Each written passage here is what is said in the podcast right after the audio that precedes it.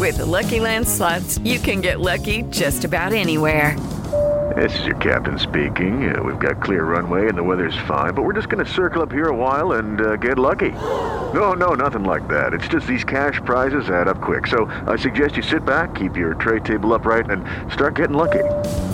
Play for free at LuckyLandSlots.com. Are you feeling lucky? No purchase necessary. Void where prohibited by law. 18 plus terms and conditions apply. See website for details.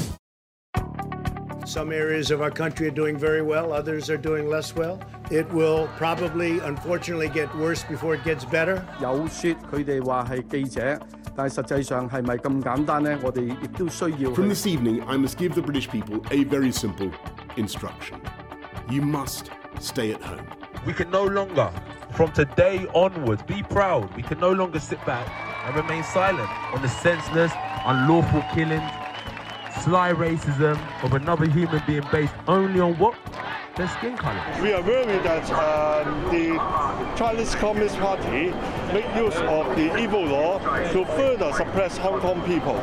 This is all wrong. I shouldn't be up here. I should be back in school on the other side of the ocean. Yet, you all come to us young people for hope. How dare you? Hi, everyone, and welcome to Where We Are with Nina Zoe Porter, your breakdown of all the key events in the world from the past seven days, all in one bite sized podcast. For today's episode, here's what happened in the world this week.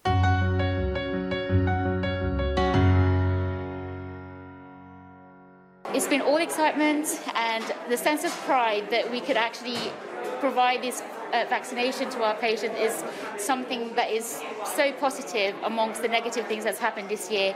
I think I think we're all looking forward to actually giving our vulnerable patients in the community to have some protection from this devastating virus. And I think as a nurse, that's really important for me knowing that they're going to be safe. This week, the first group of people have received the Pfizer and BioNTech vaccines after it was approved by Britain's medicines regulator, the MHRA, the week before. The first person to receive the Pfizer COVID 19 vaccine in the world was a UK grandmother as part of a mass vaccination programme. Margaret Keenan, who turns 91 next week, said the injection she received at 6:31 GMT was the best early birthday present. And what do you say to those who might be having second thoughts about having this vaccine? Well, I would say go for it. Go for it because it's it's free, and it's the best thing that's ever happened uh, at the moment. So do please go for it. That's all I say. You know. This is the first of 800,000 doses of the Pfizer BioNTech vaccine that will be dispensed in the coming weeks. Up to 4 million more are expected by the end of the month. Hubs in the UK are starting the rollout by vaccinating the over 80s and some health and care staff. Senior NHS sources told the BBC thousands of vaccinations had taken place across the UK on Tuesday, with the hope the life will begin to go back to normal next year. In an emotional interview on Good Morning Britain, Health Secretary Matt Hancock said it was a tribute to scientific endeavour and human ingenuity and to the hard work of so many people. Still got this worry that we can't blow it now, Piers. Uh, We've still got to get the vaccine to millions of people, and so we've got to keep sticking by the rules. But it's just, you know, there's so much work gone into this, and I'm really, really, it makes you proud to be British. Prime Minister Boris Johnson also paid a visit to a London hospital to see some of the first people getting the jab and said getting vaccinated was good for you and good for the whole country. Although this vaccine brings us hope in putting an end to the virus, coronavirus cases in the UK are still high. On Tuesday, the UK government reported a further 616 people had died within 28 days of a positive test, taking the total by that measure to 62,033. A further 12,282 people tested positive for the virus.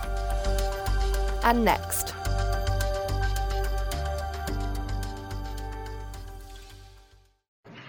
was to be able to go back in time, I would definitely have stepped up and changed a whole bunch of different scenarios. Just speaking up, one of them. Not being afraid to uh, to say this is this doesn't seem right, and I would have been able to change the whole situation. This week, death row inmate Brandon Bernard was executed in Indiana after last minute clemency pleas were rejected by the US Supreme Court. Bernard, who was 40 years old, was convicted of murder in 1999 when he was a teenager and is the youngest offender to be executed by the federal government in nearly 70 years. Bernard's execution is one of five. Four more executions are planned before the end of Donald Trump's presidency. Before dying by lethal injection on Thursday, Bernard told the family of the couple he killed he was sorry. Since the announcement of this, the reaction on social media has been mixed.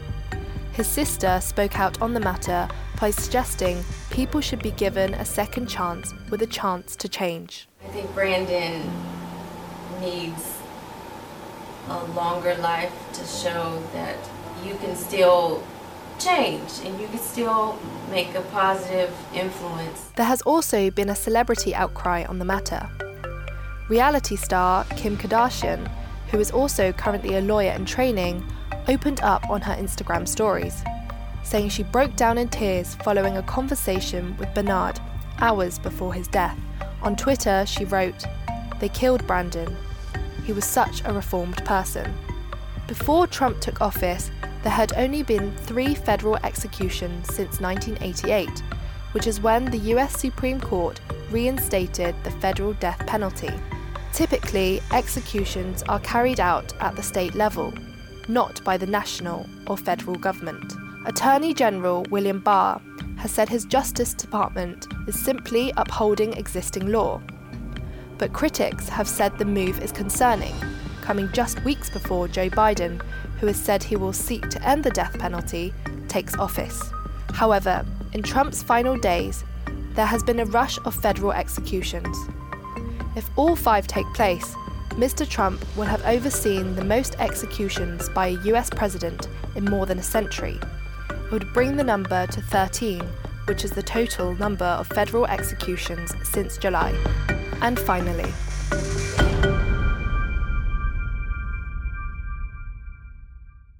we need to be very, very clear. There's now a strong possibility, strong possibility, that uh, we will have a, uh, a solution that's much more like an Australian relationship with the EU than a Canadian relationship with the EU. That doesn't mean it's a, a bad thing.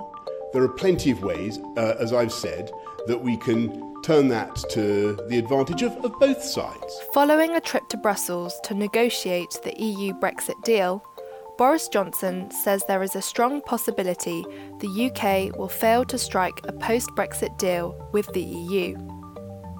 With the UK expected to leave the EU in the new year, time is running out to reach an agreement before the UK stops following EU trade rules on the 31st of December.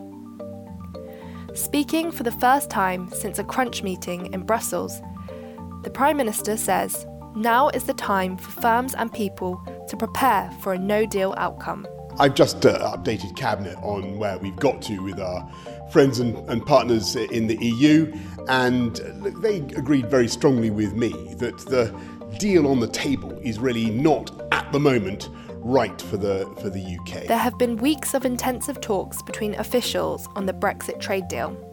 However, they have failed to overcome obstacles in key areas, including competition rules and fishing rights. Although Mr. Johnson met European Commission President Ursula von der Leyen on Wednesday, the pair failed to make a breakthrough. Talks continue between the two sides, but Mr. Johnson said they were not yet there at all in securing a deal. Mr. Johnson pledged British negotiators, who earlier resumed talks with the EU counterparts in Brussels, would go the extra mile to reach a deal. Mr. Johnson is currently concerned with the EU wanting to keep the UK locked into its legal system, or face punishments such as taxes on imports, which had made things much more difficult.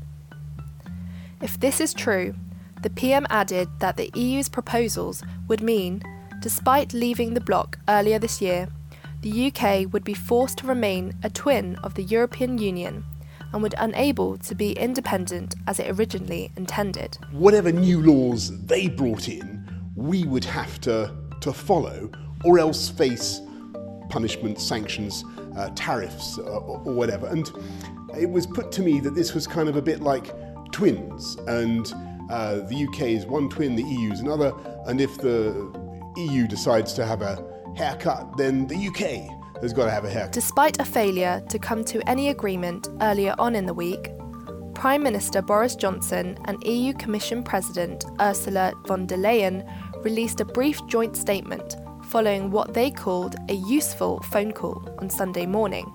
They said they discussed the major unresolved topics, and that despite the exhaustion of many months of talks and multiple missed deadlines, it was responsible to keep trying to break the deadlock. The UK and EU have agreed to carry on post Brexit trade talks after a call between the leaders.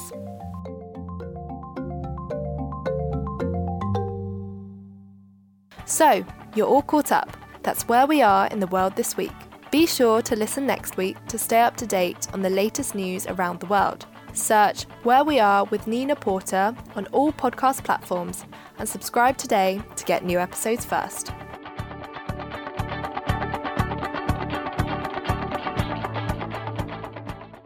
Step into the world of power, loyalty, and luck. I'm going to make him an offer he can't refuse. With family, cannolis, and spins mean everything. Now, you want to get mixed up in the family business. Introducing The Godfather at ChumbaCasino.com. Test your luck in the shadowy world of The Godfather slot. Someday, I will call upon you to do a service for me. Play The Godfather now at ChumbaCasino.com. Welcome to the family. No purchase necessary. VGW Group. Void where prohibited by law. 18 plus. Terms and conditions apply.